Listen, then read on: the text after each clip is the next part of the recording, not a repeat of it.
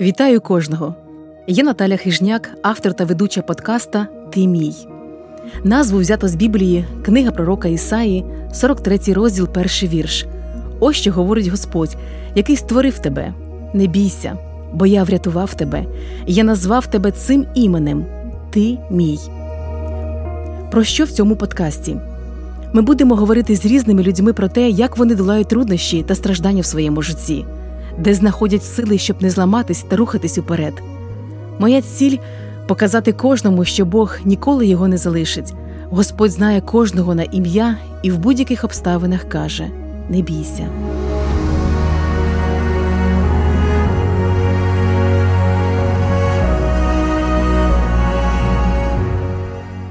Андрій Павлов, пастор церкви Дім Євангелія міста Часів Яр Донецької області, чітко знає своє покликання від Бога.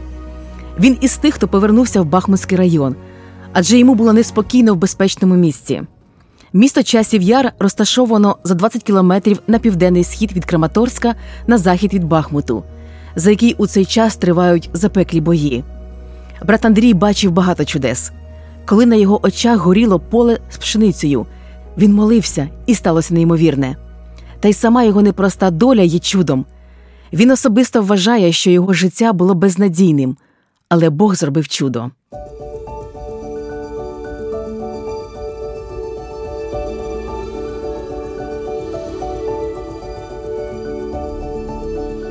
Андрій, вітаю вас і одразу хочу перейти до запитань.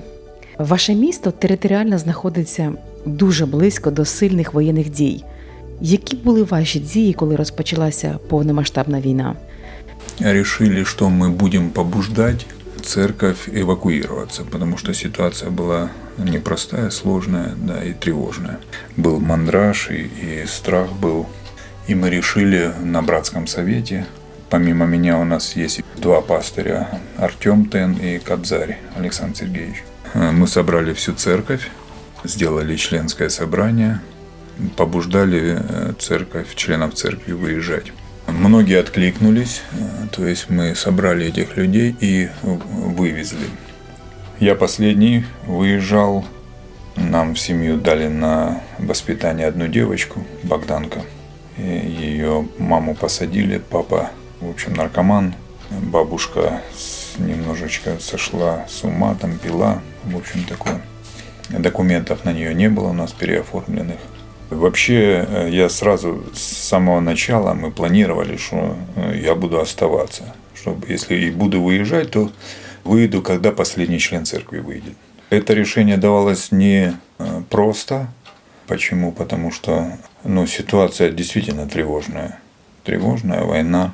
Я, когда выехал отсюда, вывез жену, сына и эту девочку, Богданку.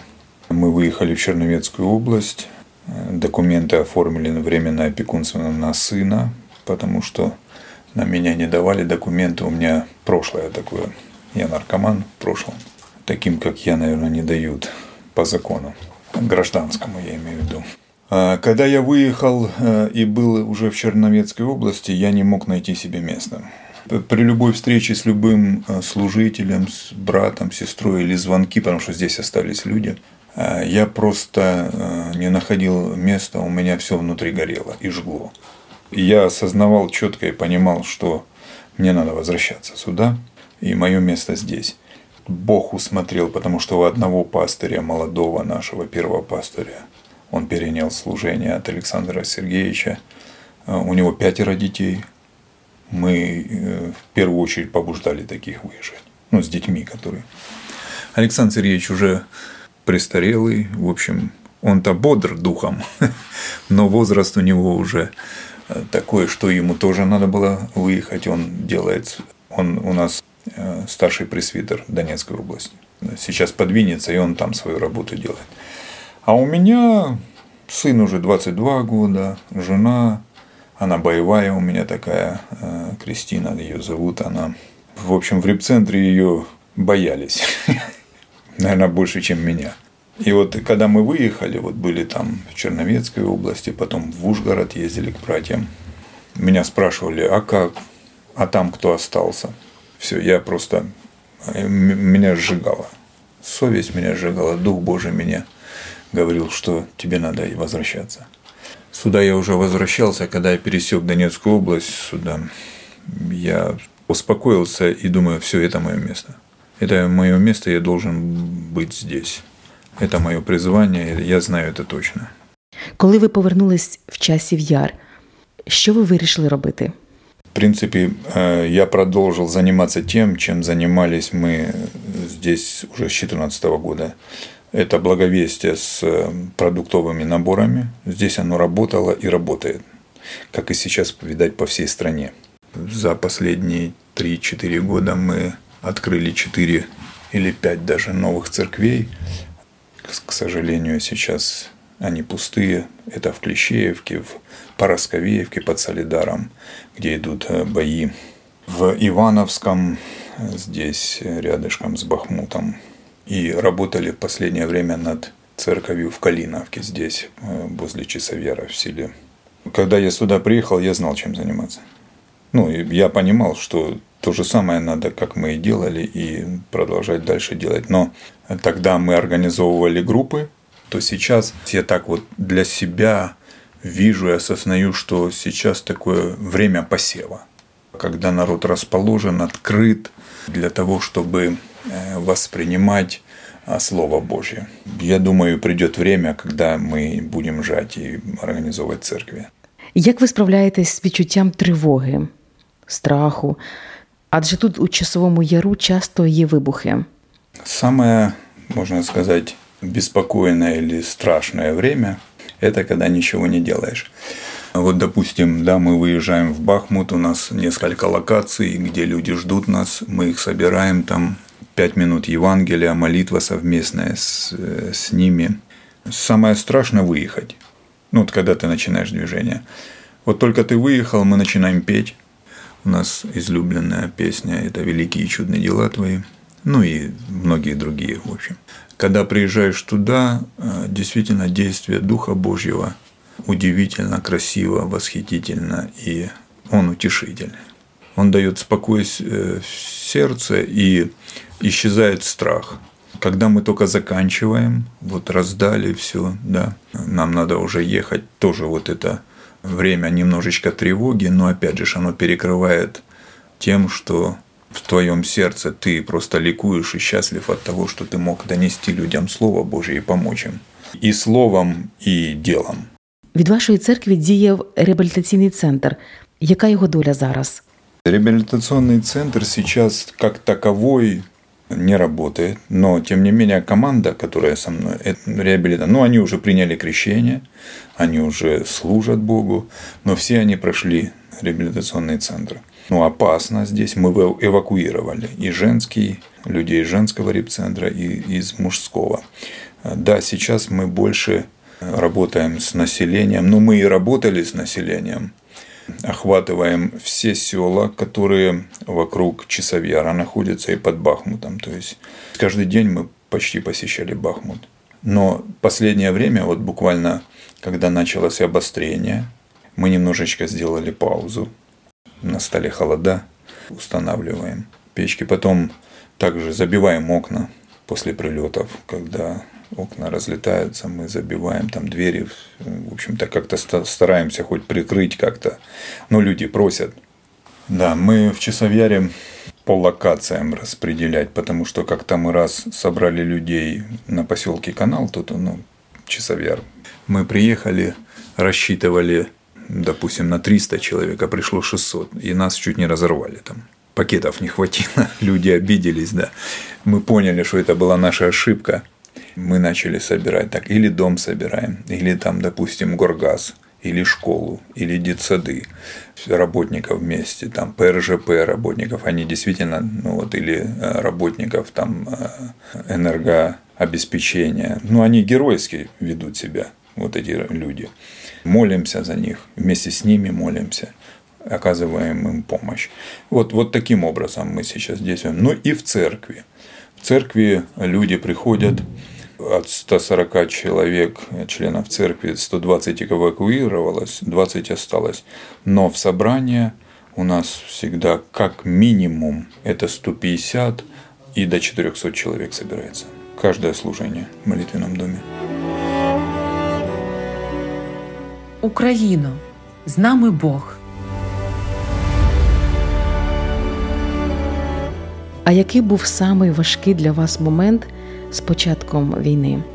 А, самый сложный, наверное, каждое утро, допустим, с вечера я го- готовимся, да, выезжать там на какую-то локацию, и почему-то всегда утром надо пересиливать себя, чтобы выехать. Ну, как-то страшновато. Ну, реально, мы люди.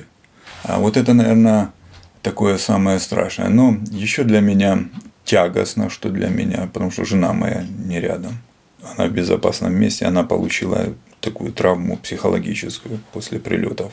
Хотя она не из робкого десятка, и она такая боевая, как я уже говорил, но эти обстрелы, они по-разному влияют на людей, психологически. В середине войны, когда сюда начало лететь, и был такой период, что она оставалась одна дома, я уезжал, ну, здесь по месту, по, по служению. И вот она получила эту травму, что пришлось вывести ее. Конечно бы мне было намного, может быть, легче и с ней здесь, но с другой стороны, конечно, и спокойней. Знаете, вот это вот, ну, какой-то разрыв. С одной стороны, я глубоко осознаю и понимаю, что сейчас лучше, потому что она в безопасности, а с другой стороны, мне ее не хватает. Думаю, что вот это самое, э, самое сложное для меня. Ну, а так, сегодня с людьми, допустим, работать намного, наверное, легче. Люди в большей мере осознают нужду в еде, ну и нужду в Божьей. И многие благодарны. Андрій, а з якими питаннями чи боротьбою ну, щодо війни ви стикнулись особисто? Можливо, ви запитували щось у Бога? Скорее всего, недопонимание того, что он производит. Глубоко осознаю и понимаю, что, что Бог действует во благо. И эти обстоятельства он использует во благо. Но когда я вижу свой родной город, который вот разваливается, его обстреливает, он горит, немножечко недопонимаю, Господи, почему ты допускаешь такое? Ведь ты же можешь остановить. А потом приходит ну, другая сторона, Господи, но ты знаешь, что ты делаешь. Но ведь не ты развязал эту войну, а люди, и, но ты используешь во благо. И я вижу, реально вижу, как люди просто имеют нужду сейчас в Боге. И это меня радует, кстати. Які ви особисто пережили або відчули особливі чудеса від Бога під час війни? Едем мы в Бахмут, везем помощь, когда спускаешься к Бахмуту. Еще были поля неубранные. И справа от нас, как раз мы спускаемся, смотрю, горит поле пшеницы. И оно горит с середины. Видать, прилет был в центр поля. И ветер такой был, и оно горит во все стороны. И реально я понимаю, что его потушить нельзя, и уже тогда не успевали пожарные выезжать э, туда, где дома горят, а это еще в поле. Знаете, вот как-то защемило сердце. Ну, не знаю, вот вспомнил, что Христос говорил о том, что «я есть хлеб жизни». Ну, вот хлеб горит. И понимаю, что ну, вот такая безвыходная какая-то ситуация, и я еду с братом, говорю, надо молиться. И вот мы молимся. Едем, не останавливаемся, потому что нельзя было останавливаться. И молимся, и просим у Бога. Я говорю, Господи, ну ты как-то защити, ну не знаю, так вот у меня это поле меня запало, пшеницы, знаете, хлеба.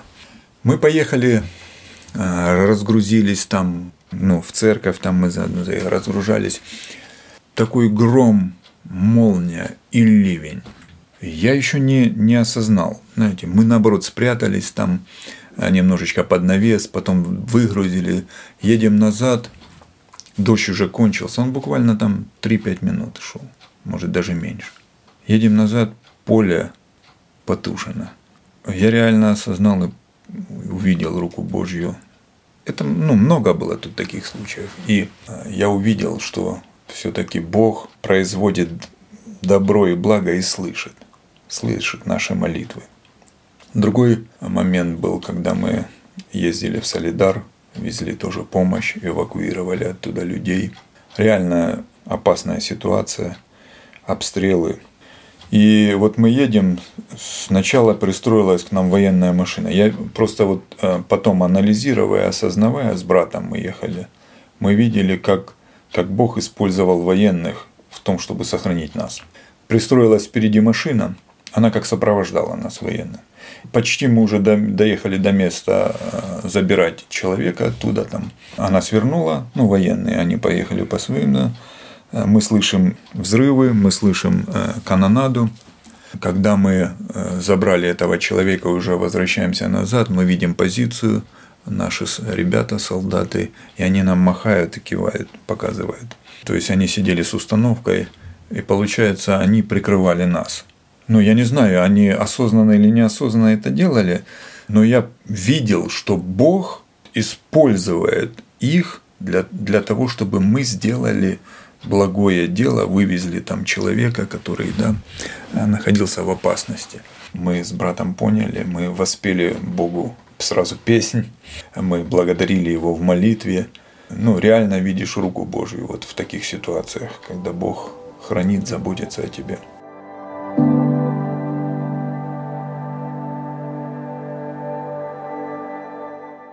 Андрій, ви щось для себе переосмислили за ці дні? Во-первых, для меня материальные вещи потеряли значение и смысл. Хотелось мне как человеку, да, машину нормально, но я всегда молился, чтобы эта машина служила Богу. Допустим, жена моя хотела, чтобы у нас в доме была получше обстановка. Ну, хотя она никогда, мы никогда не стремились, чтобы у нас там были какие-то условия, такие простые, простые условия. Вот когда началась война, и вот видишь разрушение, то ты осознаешь и понимаешь, насколько все это не имеет значения. Я и проповедую это людям. Многие привязаны к материальному, даже не хотят уезжать из таких опасных мест, а находятся под бомбежками, они привязаны к своему дому. Они говорят, я никуда не поеду, это мой дом, я там я работала или работал, всю жизнь строила его. Он готов умереть там, но не оставить. Сейчас реальны для меня слова что мы странники и пришельцы. Как ничего мы не принесли в этот мир, так и ни с чем идем. Самое важное – это сохранить верность Богу, совершить то, к чему Он предназначил тебя. Я э, стал больше думать о смерти. Сегодня я проникаюсь глубиной, да, смерть, насколько она реальна, насколько она неизбежна.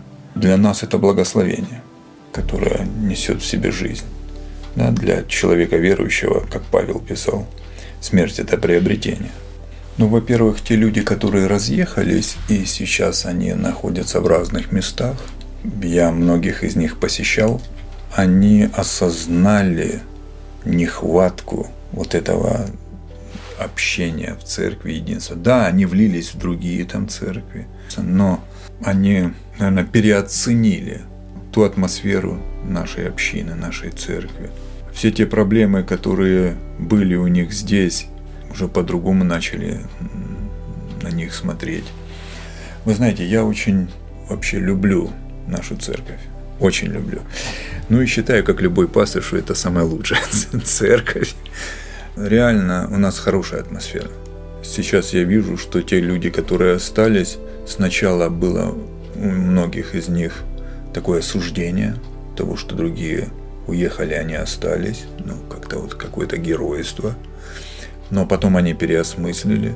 Тобто, на вашу думку, залишитись не означає, що це вірне рішення, так? Да. Ну как остаться пастырю церкви нашему Артему? У него пятеро детей, и сейчас дома у него нет, он сгорел, туда был прилет. Если бы он остался, погибли бы дети. Я считаю это преступление. Иметь столько детей, три, трое, двое даже – и оставаться здесь. Если ты хочешь здесь остаться и служить, ты должен вывести детей своих. И когда я, мы приезжаем куда-то, я вижу детей, я просто... Я не понимаю родителей. Они подвергают своих детей как минимум психологической травме, которая будет их сопровождать всю жизнь, к максимум смерти. Коли є поклик до служіння та сім'я, як вибирати? Каждый человек принимает решение лично – и он ответственен, конечно же, и за служение, которое Бог ему доверил, и за семью, что немаловажно. Я знаю многих братьев, которые здесь, на Донбассе, у нас пооставались, которые просто вывезли свои семьи в безопасное место и служат здесь. И знаете, ну не берусь судить. Трудно решение принимать каждому человеку. Вы знаете, я помню этот момент, когда и над нашим домом завис вертолет. Это был такой звук, он буквально очень низко. Дети начали плакать. Они испугались. Или когда к тебе подходит твоя дочка маленькая и скажет, папа, мы же тоже умрем. Как быть отцу? Тяжело. Тяжело принимать решения. И каждый его принимает так, как говорит ему Бог.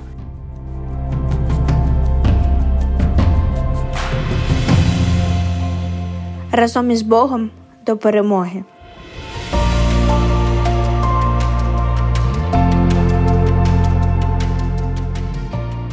Андрій, ви вже багато чого розказали про служіння і про те, що Бог е, дозволив вам робити. Мені дуже цікаво, я думаю, і нашому слухачу теж, як ви особисто повірили в Господа. Верил я в Бога всегда.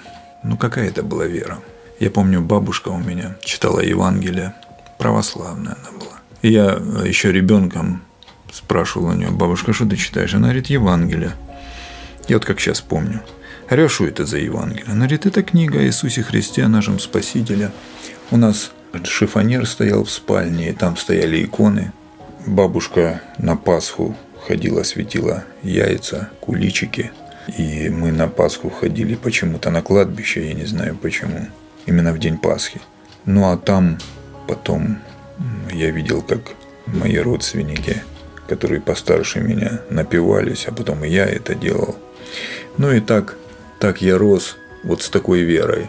Я занимался спортом, очень любил, ну, можно сказать, спорт, все виды, какие по юности, да, по, по детству, и, и мяч, и футбол, и волейбол, и баскетбол, и хоккей, то есть во все. Занимался футболом, очень любил его. Ну и в 90-е годы, в конце 80-х, я попробовал э, наркотик. Сначала это был глоток портвейна, сигарета, потом легкий наркотик, и очень быстро я попробовал э, тяжелый наркотик. И все, и моя жизнь, она просто потеряла смысл. Я имею в виду, у меня были желания, я помню, я хотел быть э, тренером или учителем физкультуры. Кстати, сын мой осуществил мои желания, он тренер и учитель физкультуры. Но мне наркотик помешал. Я в него буквально влюбился, в этот наркотик. У меня даже мысли не было бросать его. Это был мой образ. А в Бога я верил. Верил, что Он есть. Потом, когда начали умирать вокруг меня люди, мои близкие, немножечко начал задумываться. Мне было 27, я уже отсидел срок. Или 25. 25, наверное. Я познакомился с молоденькой девушкой. Ей было 17 тогда. Кристина, ты жена моя. Через три месяца она уже начала колоться со мной. Но я так жил. У меня не было цели ее посадить на иглу, но просто я жил под другой жизни, мне не надо было. Когда забеременела она и узнали о беременности, она пыталась ее сорвать как-то. Не получалось, видать, Бог тогда уже обратил на нас свой взор. И до самого последнего дня беременности мы с ней кололись. Я был добытчик. И, по сути, сын у нас родился в этом пьяном наркотическом угаре – Хотя Бог его дал здоровым. Я вот тогда, когда он рождался, задумался, думаю, что сейчас родится. Вот ее забрали, ее забрали в роддом, а я ходил под роддомом и переживал, думаю, сейчас выйдет акушер и скажет, что у тебя урод какой-то родился. Ну, как бывает. Ну нет, сказал доктор, что здоровый. У меня первый вопрос был, он здоровый, нормальный, там, ну, две руки, две ноги у него там, ну.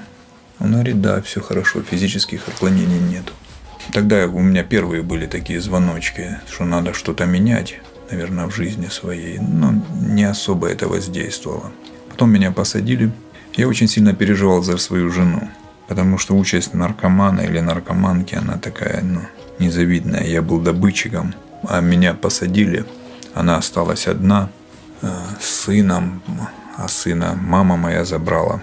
И я очень сильно переживал, думаю, что же будет с ней сейчас где-то она окажется или на трассе, или пойдет по рукам. Ну, что-то сильно переживал. Отрезвел там. И получаю от нее письмо, а тогда мне попала в руки Библия. Там у меня был приятель, который дал мне ее. Сказал, если ты хочешь быть мудрым, а я искал мудрости. Ну, искал такой земной.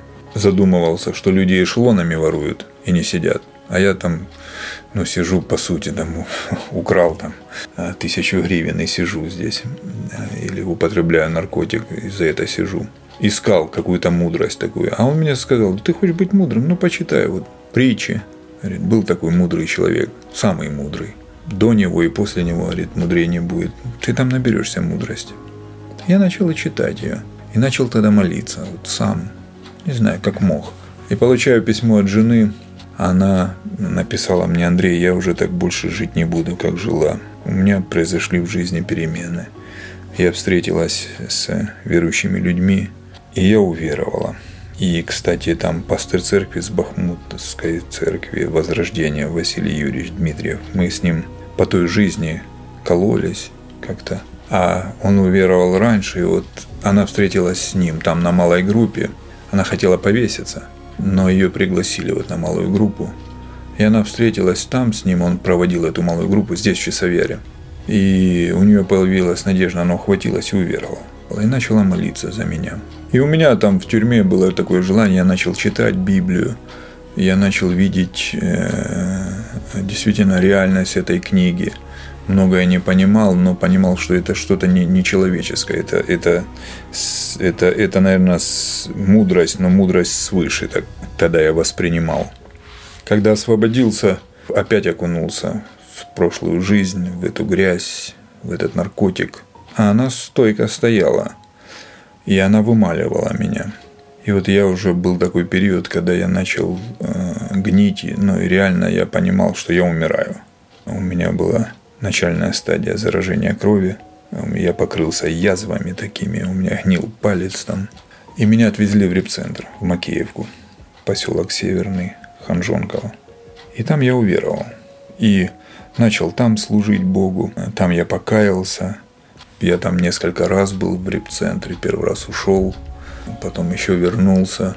И там вот у меня произошло вот это рождение свыше, когда я понял, осознал и сказал Богу, Господи, я уже не могу управлять своей жизнью, не хочу, я не умею.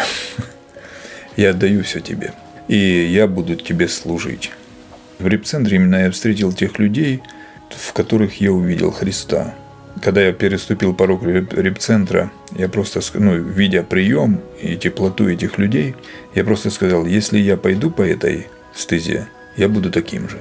И уверовал. Потом меня позвонили, что здесь организовывается репцентр в Часовьяре, и меня пригласили нести служение, и я переехал сюда, в Часовьяр, сам я жил в Бахмуте. И вот 13 лет служения реабилитации, потом в свое время церковь доверила меня диаконское служение, а потом пасторское. Я до сих пор восхищаюсь Богом, как Он может доверять таким, как я. Залиште ваші слова підтримки та підбадьорення в цей такий неспокійний час в Україні. Наша жизнь здесь, на земле, она сопровождается проблемами, злом. И любой человек, и даже верующий, иногда теряют веру сомневаются, потому что иногда не понимаешь, что происходит, почему так. Знаете, Бог верен, верен в первую очередь самому себе. Это не человек. Когда мы доверяемся Ему, просто вот такие, как мы есть, раскрываем перед Ним свою душу, свое сердце, разговариваем с Ним, говорим Ему о том, что нас тревожит, о том, что мы сомневаемся. Он никого не оставляет он мог поднять такого, как я, человека безнадежного, человека, который приносил лишь только вред и зло, то, естественно, любого, кто сегодня какую-то теряет какую-то надежду, у кого появляются какие сомнения, он явит себя в свое время, не опоздает, когда нужно, и подымет. В нем необычайно прекрасная, можно сказать, да, благая сила сила воскресения, которая, которая способна воскресить то, что никогда по человеческим меркам невозможно это сделать. Он благ, он милосерд, Он восхитителен. Он жизнь. Если человек в чем-то сомневается, то он способен и эти сомнения да, рассеять. Он есть истина. Это реальность положения вещей. И Он нас любит. Бог есть любовь. Он любит нас, и Его любовь также безгранична, велика. И милость, знаете, приходилось видеть людей, ну, казалось бы, ну, будучи служителем в репцентре, есть такие экземпляры, скажем, которых ты уже по-человечески думаешь, ну, я, я бы уже давно бы растерзал. А смотришь, как Бог являет милость, и понимаешь, что мы люди не имеем такого, что, что есть в нашем Спасителе, в нашем, в нашем Боге. Поэтому те, кто еще не знает Его, надо просто призвать Его, попросить Его, чтобы Он начал действовать в жизни. А те, кто знает и сомневается, знайте, что Он рассеет эти сомнения и даст силу в любых обстоятельствах. Он будет всегда с тобой, лишь бы ты не отвернулся от Него.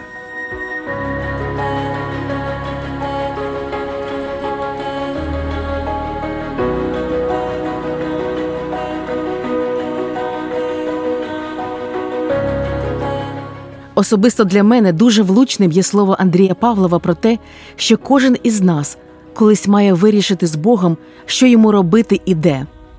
Коли це з'ясуєш для себе, приходить спокій і розуміння, що ти там, де маєш бути, там, де тебе потребують, там, де Господь хоче промовляти через тебе.